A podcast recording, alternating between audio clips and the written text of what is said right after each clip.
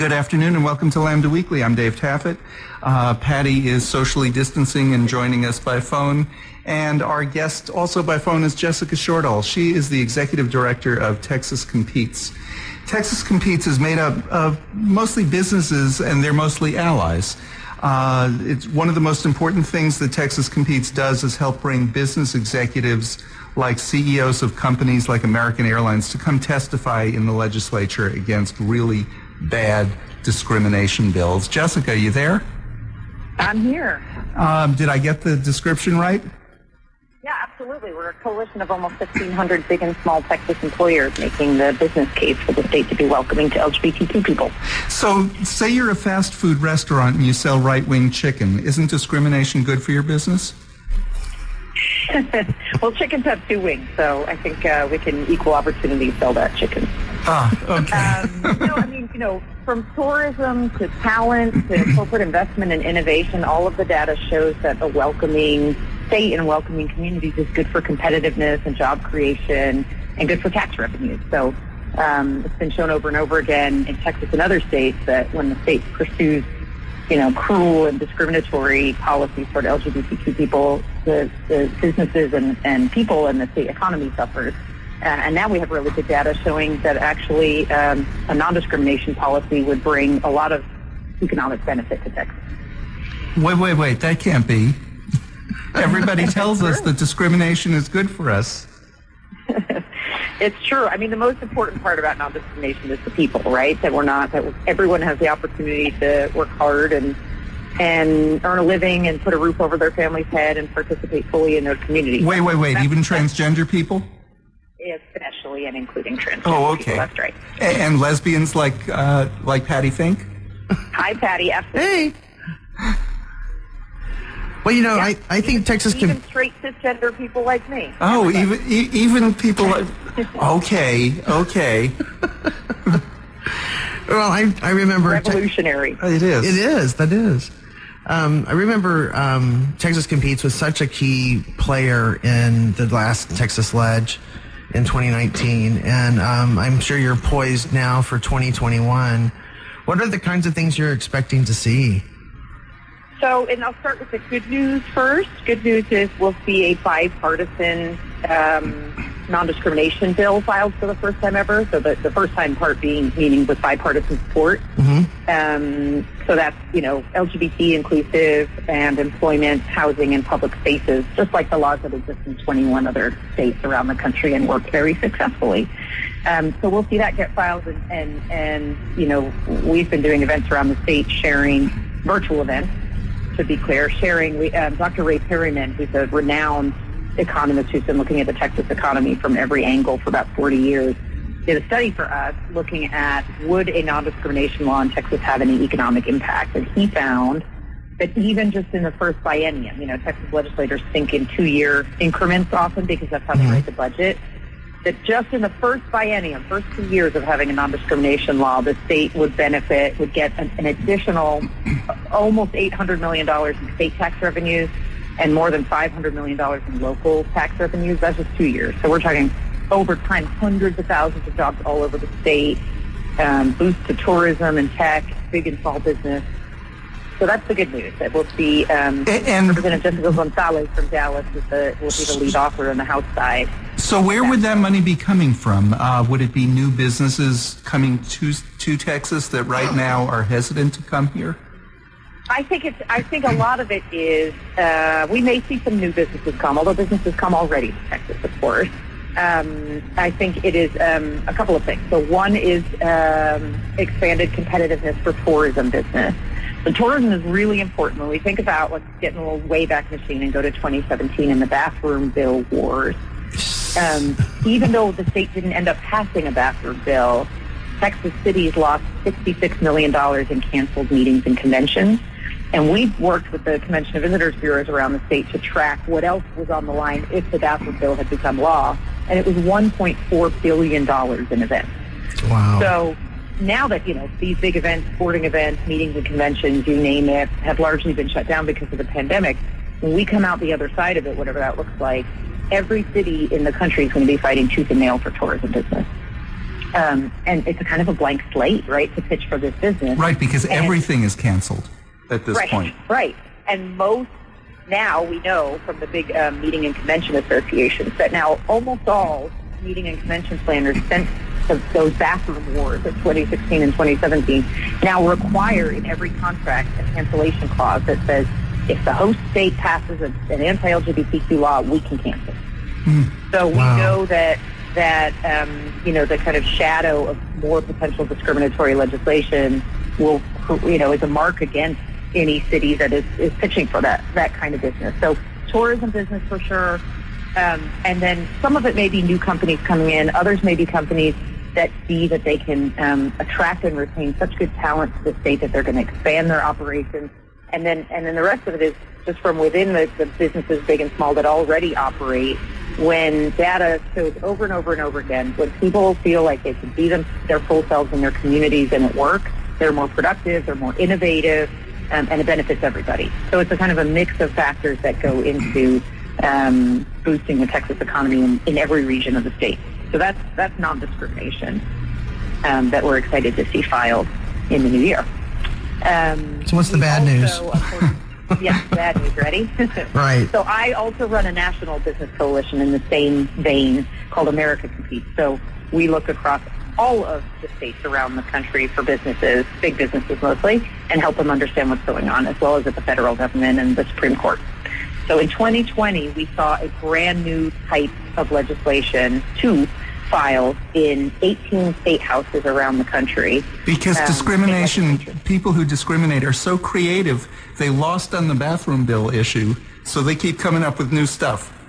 Well, this is actually what happened. So around the time of Obergefell of marriage equality, the, the big push and the big volume of bills was these these license to discriminate bills that are are um, framed as religious bills, right? That if, if I can say apply my own personal religious test, then I can refuse this health care to someone or housing, or I can fire them, or I can refuse them service in a shop or restaurant, or kick them out of a you know a public place. We're an adoption So agency. Yeah, or yes, exactly, or or refuse to place a, a child with a loving family. Um, yeah, exactly, which is law in Texas. Yeah, isn't it better that So that- kids are just on the street? I mean, we have a, uh, you know, we have a foster crisis in Texas, a child welfare crisis, and have for a while. And it's been shown that that um, gay and lesbian couples are, are much more likely to want to foster and adopt. So to me, to cut that cut that off in any way is not in the best interest of, of the child, of course, which is what ought to be first and foremost. Anyway, so so around the Obergefell and marriage equality, that was the big foot. And we still see deals like that. We, we, we saw several that failed in Texas in 2019. But but then the bathroom thing came along, right? With the repeal of the Houston right, Equal Rights Ordinance. They made a completely fabricated argument attacking transgender women and turned Houston's non-discrimination protections, which is which was just like what Dallas has, just like what Fort Worth has had for many years, um, into a, an attack on transgender women and making people afraid unnecessarily. And it worked at the ballot in Houston. So then that's how we got into the bathroom wars in North Carolina and Texas and several other states. When those failed, we now have this new attempt and a brand new attack. So it's it's really it's hard to even describe. These bills that we've seen, again, we've seen about 50 bills filed around the country in 2020 that specifically target transgender children and, and teenagers. Um, and so there are two types of bills. One would segregate and bar transgender children, especially transgender girls, out of being part of a team and all the friendships and belonging and health benefits of just playing on a team, a sports team with other kids. Um, and the other would, would criminalize parents and doctors and nurses, in some cases with very lengthy jail sentences, uh, for pro- providing evidence-based medical care to transgender teenagers um, related to their trans- transition. When you say evidence-based, what are you talking about? Pe- pe- big peer-reviewed studies, study after study um, in the past several years that show that um, providing care, trans- individualized, thoughtful transition care to transgender adolescents saves their lives. That their mental health then becomes like that of their cisgender peers, um, and that affirming who those kids are saves their lives, and that it is it is medically appropriate. Every major medical association affirms that kind of care. Um, but there is a lot of talk around the country and in Texas, including one bill filed already that would criminalize that care. Wow, that's just sick. Yeah. It really is just sick. Wouldn't wouldn't a law like that just be unconstitutional? Well, so on the well, none none has passed around the country yet, so that hasn't been tested yet, and I'm not a lawyer. Um, I will say that a, one of the sports bills passed in 2020. So in Idaho, even as all the state legislatures were shutting down because of the pandemic, lawmakers at the very last minute, you know, took a vote uh, and got through a bill called HB 500 that bars transgender girls from from participating in team sports.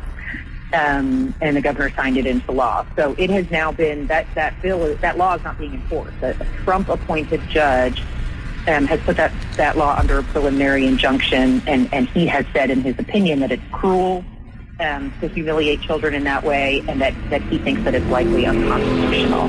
So we'll see as that works its way through the courts. On the medical side, we haven't we haven't um, seen a, a bill or anywhere in the country become law of this nature but I have heard lawyers, and I'm not one, um, raise concerns about equal protection, um, you know, the ability of, of people to access health care. To access health care, uh, Title IX to access sports. I mean, just all kinds of stuff. Um, Yeah. You know, it's good that in Idaho, when things were shutting down because of COVID that's killing people, that the legislature was able to do something about transgender students. Um, I mean, it, it, in South Dakota, we saw uh, the medical bill advance. It, it then it then was killed on a bipartisan basis in the legislature, and we saw a parent refer to it as a, a hope stealer for their kid. And we saw some very brave kids show up and testify about that and about the sports bills. It is it definitely throws these things into sharper relief that lawmakers would spend their time on them um, in the middle of a pandemic that's affecting everyone and actually is disproportionately negatively impacting LGBTQ people. But this is really, this is not new. These bills, they sound new, but they are they are the same exact tactic that we've seen for about six, seven years now in, in Texas legislature and elsewhere to try to confuse and scare people about who LGBTQ people are, about who trans people are. So, and here's the reason why. Around the country, more than 80% of Americans support non-discrimination protections for LGBTQ people, and in Texas, the number is at 70%, and it includes the majority of Texas Republicans, and that is very scary for these folks. So they're just kind of throwing everything at the wall year after year, trying different tactics to see what could possibly, you know, win people back to our side. Um, because uh, we are seeing a steady march of support for non-discrimination. Support for non-discrimination in the country is higher than support for marriage equality Wow. um, which already feels like a you know a completely done deal, hopefully in most in most people's minds. Um, and so I think that's scary for those folks, and so they're they're trying greater and greater you know kind of fear mongering tactics um, to try to, to erode some of that support. But the you know the really sad part is that that's the, the more targeted their tactics become, the more targeted people are, right? So these are putting kids under a white, white hot spotlight at a time when they need privacy more than anybody, right? When they're trying to live their lives and, um, you know, live who they are and, and figure that out for themselves and what their path forward is and really shredding these kids' privacy, um, which of course is a great irony, right? Because in 2017 we spent a regular session and a special session on the bathroom bill being told that those bills were all about children's privacy. Um, Right. so we seem to be entering a phase in which children's privacy is being used as a, as a I don't know, a a flamethrower. You know, w- one uh, policy that it was the first policy that a uh, school district in Texas adopted. That was Fort Worth, and their policy on the bathroom bill was you're not going to have that many transgender kids in any one school. Figure it out. Just do do what's going to be best for that kid, and that's what sent Dan Patrick into a raging lunatic whatever rant. Um, and that policy was rescinded.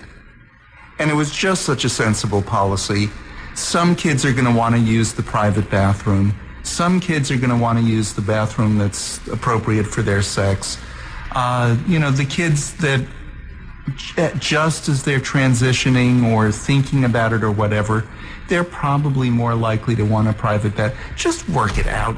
It's going to be one or two kids in, in any one school. It's not going to be like like when we were teens and we decided to come out as gay just to piss off everybody, right? And and I'm I'm being facetious about that too. You know, you, you don't come out in order to cause trouble for anybody or and everybody. It's Yeah. Yeah. but but it just seemed Yeah. Fort Worth's approach was the practical approach. Work it out. You have other not- kids I who mean, have none of it's individual problems. fact. Yeah. None of it. None of it is based in any reality. And in fact, we've had some of the groups behind those bathroom bills admit publicly in their own writing that they fabricated the quote bathroom predator argument, which is their word, um, because they needed to find a way to scare people. What Well- they wanted, and they've said this very clearly, is they wanted to destroy non-discrimination protections. And the best way they could figure out at the time was to scare people about who trans people are, because maybe maybe not a lot of people know that they know a trans person. Um, and so uh, that's been the tactic for the past couple of years. It makes no sense to me whatsoever that, uh, and yet it goes on and on nonstop, that the the GOP and particularly in Texas um, relies so heavily on fear mongering and hate mongering in order to function. But that's the thing. Even a majority of Republicans don't believe in this kind of Well, exactly, but So, it's- I mean, that's just not who we are. I- we need to take a break. You're listening to Lambda Weekly on 89.3 KNON FM. I'm Dave Taffet here in the, uh, here with um, the late Patty Fink. Uh, Jessica Shortall, the executive director of Texas Competes, is our guest, and we'll be back with more with Jessica right after this. And this is Lambda Weekly. I'm Dave Taffet, and Patty Fink is with me today, and our guest is Jessica Shortall. She's the executive director of Texas Competes, uh, which is made up of businesses, uh, mostly uh, mostly allies, some LGBT-owned businesses, but mostly allies. And these allies do good things for us because they're against discrimination. Um, Jessica, one of the things that your uh, study that you were using showed is that about 70% of Texans believe in non-discrimination.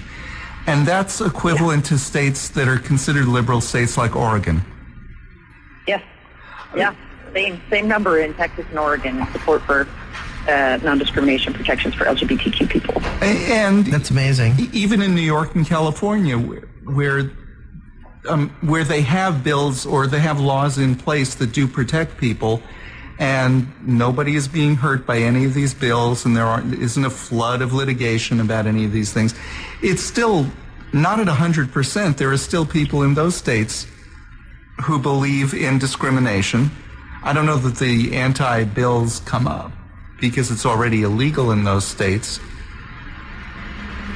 Well, yeah, you get in, in states that have non-discrimination laws in place, uh, statewide laws. There are 21 of them now. Virginia last year, this past year, became the 21st state in the country and the first in the South to have fully inclusive and comprehensive non-discrimination law.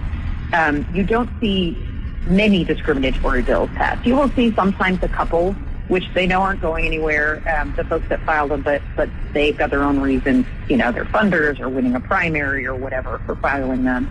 Um, but I think I think the the reason it's not that the non-discrimination law being in place stops those bills being filed. It's that politicians in the state come to understand that this is not a winning political issue. That it might help them win a primary, but it's certainly not going to help them win a majority. It's certainly not going to help them govern, and so the energy goes elsewhere. Um, makes- and in Texas, we're just taking a long time to learn the lesson that these things don't they don't win hearts and minds um, by and large, and they really don't even actually win very many primaries anymore in Texas. I mean, after the 2017 bathroom bill, we saw 12 Texas House seats split, um, and we saw, uh, you know, the kind of um, group of funders that, that pushed for the bathroom bill, bill and that tend to push for anti-LGBTQ bills in general, that their preferred candidates lost more primaries than won. Yeah, Um, look at Julie it's not a Johnson's. Look at Julie Johnson's race in 2017. Julie is lesbian. Uh, she represents the northwest corner of Dallas County, so it's she doesn't represent Oak Lawn. She represents parts of Coppell, Irving. Farmers Oh, Branch, Irving, Yeah. Yep. you know, Addison. And she won against Matt Rinaldi, who wrote one of the bathroom bills. And ironically, this last um, this this last um, election, her opponent started out opposing, uh, like her big thing was um, these healthcare bills for kids, uh, for trans kids, and you know trying to drum up and gin up support that way. And she pretty quickly dropped it because it was going nowhere. Mm-hmm. And of course, you know, Julie won her, her race handily, like mm-hmm. 57%, 58%. Mm-hmm. Right, right. Yeah. Yeah. In a district that's not 57% Democratic. No, no. In yeah. fact, she's in one of the most most diverse areas of the country.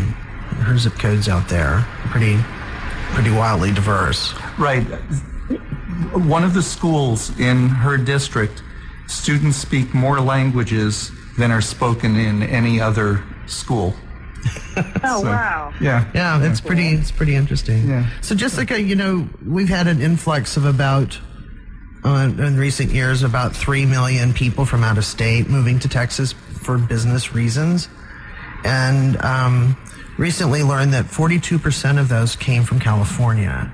So, what is is there a um, how, how do you handle this, and what do businesses?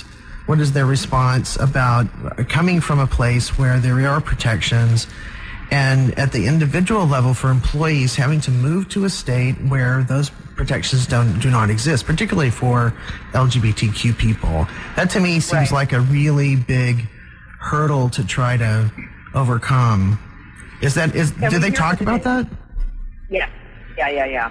Um, yes, I mean, obviously, people are moving to Texas. There are many things that make Texas a, a really attractive place to live, um, and so people are responding to that. And we see businesses announcing. You know, Oracle just announced a move to Texas. Um, so you have businesses still coming, and yet at the same time, we do hear a very steady stream of concerns from business leaders that that that have told me directly that they have lost executive searches of, of you know top recruits when they say to when folks are either in the LGBTQ community themselves or have notably have children who are in the LGBTQ community, um, and that's why um, it's not just employment non-discrimination that matters. It's a really big deal to folks to know that if they're going to put down roots in Texas or stay in Texas or, or elsewhere, that um, not only are they and their spouse or partner going to be protected from employment discrimination, but that their family can go out to eat together, that their kids, you know, will will feel safe as, at school um, or as safe as any other kid, um, that they can, you know, access health care without being turned away or discriminated against, and that they're not going to have to see, you know, their identities and lives in the headlines constantly every time the legislature convenes. Um, and so we have heard about loss of top recruits. Um, we have companies, of course, that operate across many states, and they see this certainly as a patchwork of laws. You know, 21 states with, 29 without full protection, um, and uh, it's when they, they they do have issues sometimes of saying to someone who's moving up through the company, okay, we need to transfer you and your family from state X to state Y. And if, if folks have a member of the family who's in the LGBTQ community, will say, I don't want to move my family from a place where we are, you know, feel safe and have the same opportunities as everyone else to a place where we might not. Um, so we do hear that certainly, and it is an ongoing concern for, for business leaders. I find it interesting, and just to have anecdotal evidence of this, but I'm, I'm sure there may be studies out there about um, people who do not identify as LGBTQ who are looking for employment and look at those non-discrimination policies as sort of a maybe a, a litmus test of sorts about whether they want to apply there. I've certainly heard from dozens of people in my life, in my orbit, who have said, I'm, I'm straight, but I look at those, and if they don't include protections for LGBTQ people, I don't want to work there. Absolutely. We see that. I mean, we see, so for example, 80%, uh, Deloitte did a study a couple of years ago that found that 80% of people, people, LGBTQ, non-LGBTQ, indicated that, that when they're choosing an employer, so if they're, you know, highly educated and sought after and are able to choose, um, that they, that inclusion is important to them. How- what was that percentage? 80%. 80 percent, yeah, Wow. eighty percent. Um, and so that obviously, by just mathematically includes a lot of people who aren't LGBTQ, and they're saying that about their employer. Wait, Right, 80% but of people are not LGBTQ? Uh, yeah, something like that. It just Um, shows how jaded I am in, in the world I run around in. jaded or lucky, I don't know. Um, uh, yeah, so I mean, they they are saying that that inclusion matters to them, and in fact, it matters across ages, workers of all ages. Um, so it's not just millennials and and Zoomers that are saying that. Um, and I mean, here's an example from Michigan. So Michigan was, you know, concerned several years ago about its brain drain. Um, and the Detroit Chamber looked at where are millennials going and why are they leaving the state.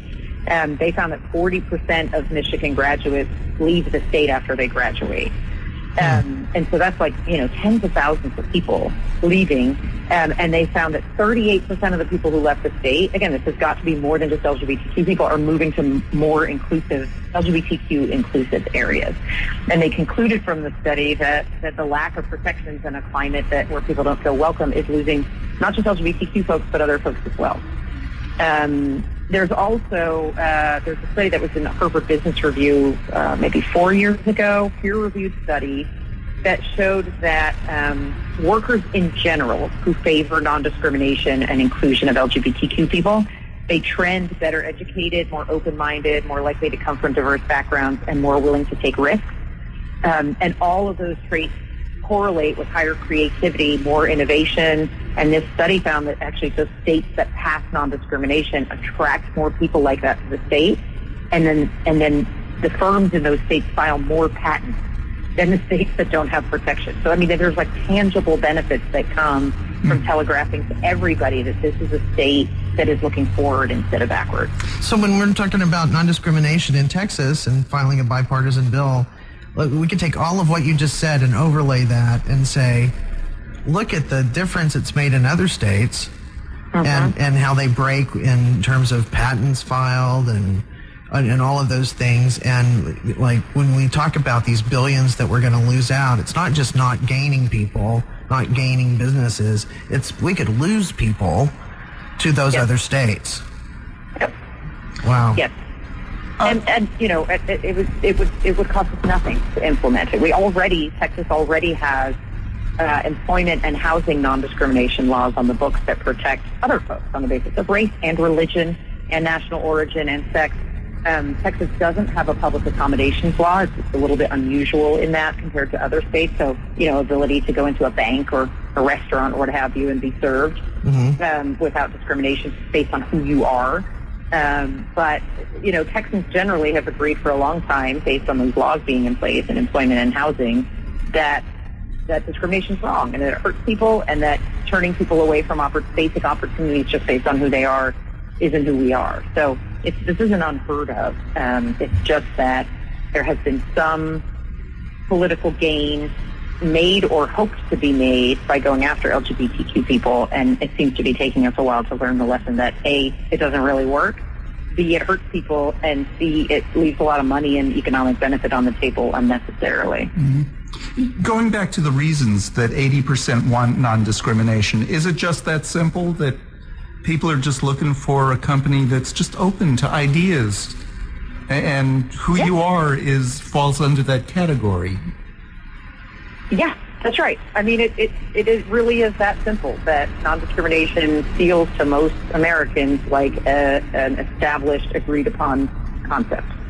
And for somebody going to work for a company that only sells the right wing of a chicken, um, what what keeps people away from that? It doesn't. If it doesn't affect them, why would they not want to work there? Are they afraid that the company is going to find something else to discriminate against them about? Well, that's interesting. I mean, I think it's pro- that probably varies from person to person. Mm-hmm. I mean, for me, it's that I wouldn't want to give my time and talent working for a company that I felt didn't treat everybody as you know equally der- deserving of respect and dignity. So if I had a choice, I wouldn't want to do that. You know, most people have friends and loved ones, neighbors, in their life who are members of the LGBTQ community, and that has that visibility and people, you know, having the courage to come out and live their lives openly has changed a lot um, in the country because most people know somebody now. Um, and some of our, you know, the founding members of the LGBTQ caucus in the Texas House have said that. But I think, a, I can't remember. I apologize. I'm, I'm going to not quote who it is because I can't remember which of those founders said it. But something like it's hard to hate up close or hard to hate in person, right? That that when you know somebody, it really changes the dynamic. I think, you know, not there are plenty of folks like me who are cisgender and straight who don't want to wouldn't want to participate in that. Just like I wouldn't want to work for a company that that actively discriminates against people on the basis of their religion or their race. Jessica Gonzalez has Jessica Gonzalez has one of the funniest stories about that when uh, she was in her first term, and um, th- there are some pictures of her on the floor just chatting with Jonathan Stickland, who's one of the more extreme members of the Texas legislature. Um, they're in the employee lounge one day, and he was trying to set her up with his sister.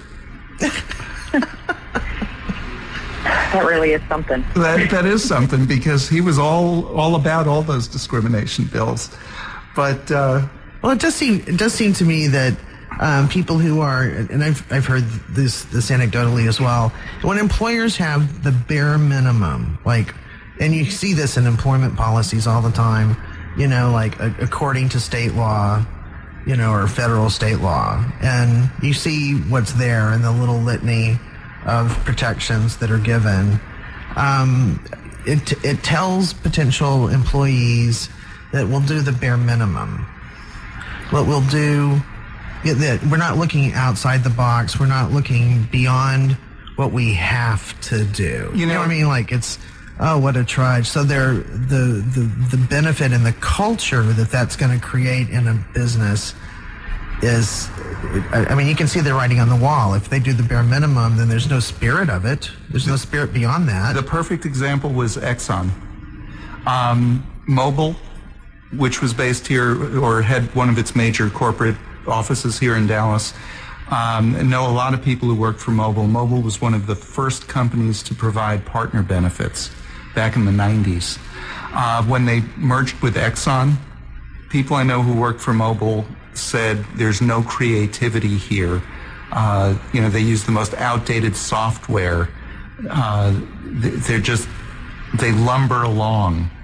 And that's how the Mobil uh, employees would describe going into this. You know, it was like some, some Exxon employees welcomed somebody I know by saying, welcome back to the 1960s. right So, You know, I heard a, a, a, an anecdote. I, I could tell you how many times I've told people this story because it struck me. It was very early on. I've been doing this for six years. It started Texas Competes almost six years ago. Um, and very early on in the process, when I was still talking to business leaders and saying, "Is this is this accurate? You know, is there a business case here for you?" And hearing from them, in fact, yes, there is, and we've been really looking and searching for a way to articulate it. Um, I talked to one HR leader um, who told me a story, and I didn't at first understand where this story was going. So maybe you'll think that too, but if you'll bear with me, I think it's worth it. They told me that, so this is a very, very big company with major operations in Texas, um, and that they had an employee who came to them and was transitioning while on the job. And this company did, it sounds like, did everything right, or, you know, tried very hard to do everything right. Um, they worked with the employee and they supported them, and that included um, doing a training of, of managers so that managers would be prepared to support that person as well, to, you know, head off at the pass any any negativity that came from other folks and so on. So they were doing this very, very good job. So they did this manager training of going, this is going back several years. This is what it means to be transgender. And we have a person who is transitioning and we want you to be prepared for that and, and sensitive to that and supportive and inclusive. Um, and after the meeting, a guy who had been at the company for a long time and was sort of like middle, upper middle management came, pulled the HR leader aside and said, "Can I talk to you privately?" And they, she said yes, and and he said, "I have cancer." And she was kind of, you know, taken aback because she thought it was about the training, about this employee who was transitioning. And she said, "Why? I'm so sorry. Can I ask why you're telling me this now?" And he said, "Well, I've had, I've been battling cancer for years, And I didn't want to tell anyone because I didn't want to get sidelined at work and I didn't want to get, you know, laid off or not getting projects or whatever. So this guy had been like, like using his lunchtime to go see the doctor and, you know, using vacation time for his treatments, really struggling at not being able to tell anyone at work. Because, you know, your coworkers can be like, almost like family. You spend a lot of time with them. Mm-hmm. And he felt like he couldn't tell anyone. And he sat in this training and he said to this person, I sat here and realized if you are pulling out all the stops and going to all of this length to support someone who is transitioning, um, then you'll support me too. And it was, and, and now you know, I, now I'm not afraid anymore to tell you about my cancer diagnosis. And it was to me one of the most powerful individual examples I've ever heard of inclusion for one group of people that says to everyone, we'll have your back. You know, bring do your do your best at this job, and we will we will also do our best for you. And you have a place here, no matter who you are. Um, and I think that that's, that's a really powerful message that non-discrimination and that inclusion sends to everybody, whether or not the, the policy affects them personally or not. I sort of felt that in my chest when you were telling that. I'm like, oh my god, Yeah. It's close to tearing up. That's, I mean, that's an amazing thing. Well, it's a good time to take a break then. You're listening to Lambda Weekly on 89.3 KNON FM. I'm Dave Taffet. Uh, Patty Fink is with me today, and our guest is Jessica Shortall. She runs a group called Texas Competes that's made up of businesses, mostly allies, some LGBT businesses, but businesses large and small across the spectrum. We'll be back with more with Jessica right after this. And this is Lambda Weekly. Jessica, I um, don't know if I told you this ahead of time, but we normally announce it now anyway. Uh, we are ending our shows at KNON at about 10 minutes to the hour in order to uh, wipe down all the counters, change the windscreens on the mics, uh, make sure that everything is safe here because there are so many people who are in and out of the studio. Even though we've limited the number of people, uh, I'm used to having Patty and Laurent here with me every week as well as Josh on the board. We can't fit that many people into the studio, so we're uh, playing it safe and socially distancing. But uh, I am so glad to hear that. yeah, uh, so it, we, we just end at 10 of, so uh, we have about 10 more minutes. I wanted to talk about uh, those bad bills that are coming up. Um, one of them is a preemption bill. Talk about what a preemption bill does and why it's so dangerous for non-discrimination, but for other stuff too. So preemption as a concept is the idea of the state, in this case, passing a law that, that stops cities and counties uh, from from organizing their own matters. Um, so you could have, you know, so Denton's a great example, or an example. I don't know if we'd use the word great, but um, you know, the city of Denton passed a fracking ban in, gosh, I want to say maybe 2014. I'm, pr- I'm sure I'll get this wrong. Um, but they, they banned fracking, and then the Texas legislature preempted city Texas cities' abil- uh, uh, ability to, to do that. Um, so, so much for uh, local control. That's right. That's right. I mean, this is a kind So of this was a brutal Democratic bill because it's Republicans who believe in local control. well, the Texas legislature has been Republican controlled for, for longer than four or five years. Oh. Yeah. Um, yes. Uh, and in fact, you know, I, I believe that all of the lawmakers, or, the majority of the lawmakers who voted for that uh, and, and pushed for that um, preemption bill were funded by um, West Texas fracking billionaires. So unsurprising. So yeah, sorry, it was voters made it a local law um, in November 2014, and the Texas legislature then passed the law um, putting an end to the most local rules about urban drilling. Um, so that's preemption generally. It's the state saying, nope, cities and counties, you can't uh, manage your own affairs. You can't pass ordinances or rules that do X or Y. Um, in the context of non-discrimination, of course, we have a number of Texas cities that have non-discrimination ordinances in place uh, that include LGBTQ people um, in their in their protection. So Dallas, Fort Worth, um, Plano with some notable exceptions, San Antonio with some exceptions, Austin, um, El Paso. Gosh, I'm sorry if I forget something. I'm rattling this off the top of my head. There are several several San Antonio uh, suburbs also have good non-discrimination bills. Oh, I didn't know that. Yeah, So some small I'll ones. with you about that. Yeah, and Um, I, I wish I could tell you which ones, but uh, I, I'm gonna I'm gonna call I'm gonna email you next week and ask you to help me remember that.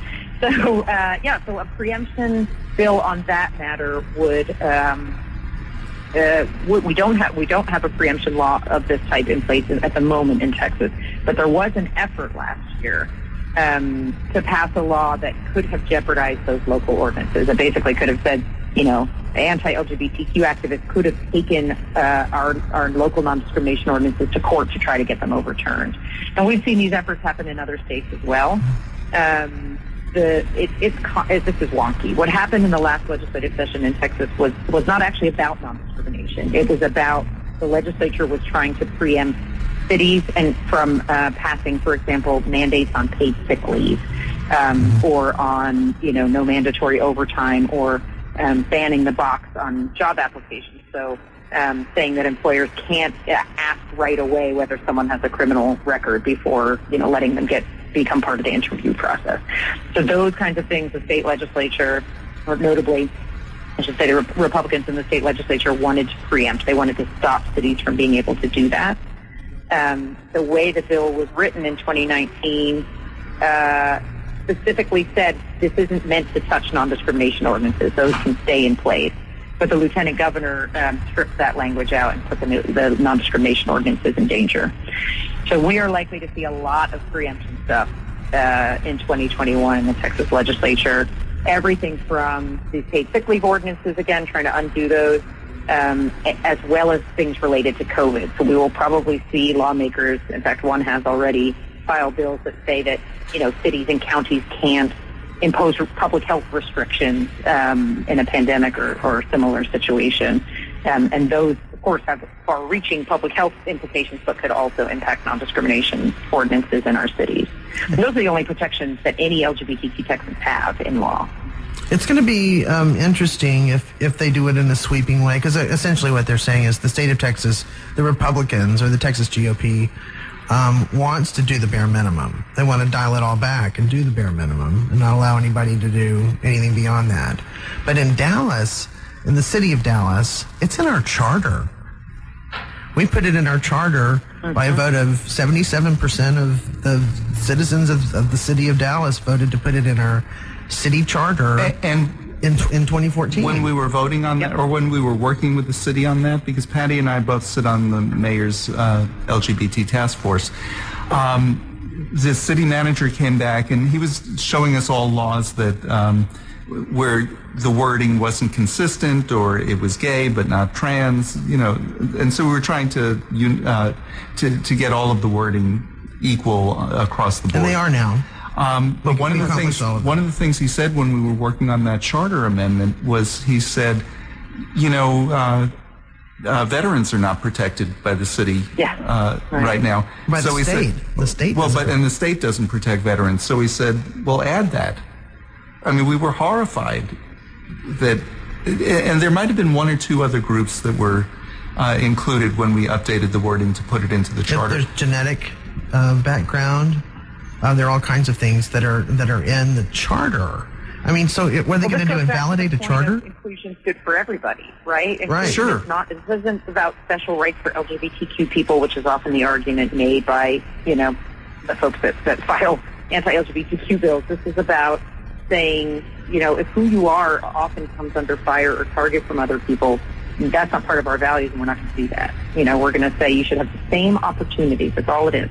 Same opportunities as everybody else to live, work, earn a living, put a roof over your family's head, and, and participate in the community like everybody else. Um, so, yeah, in a pandemic, uh, preemption um, takes on, you know, paid leave and, and other elements that aren't central to my work, uh, but take on a certainly a new hue. Um, and it is it is a you know kind of a 180 to, to be saying at the state level, um, you, you know, closer to home and, and closer to local and small government shouldn't handle its own affairs. I just want to finish with some of the good bills that are coming. We know Jessica is putting together an omnibus non-discrimination bill, but there are other things that uh, different legislators are planning to file.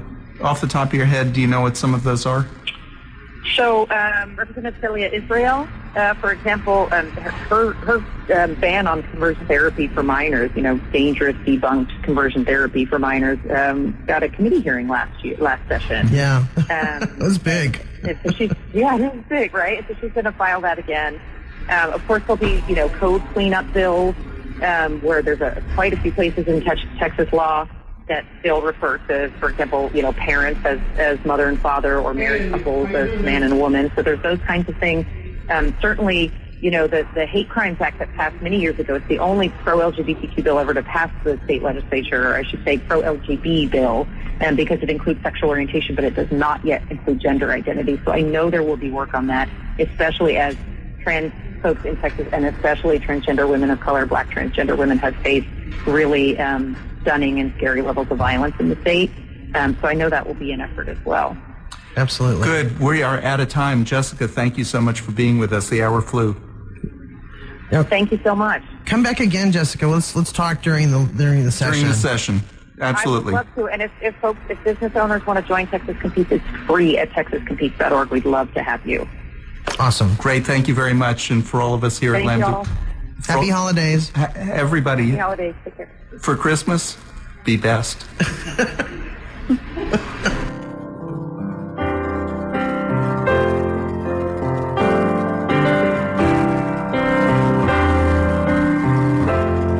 I felt a rumble in my heart over the mountains as the engine ate the spark.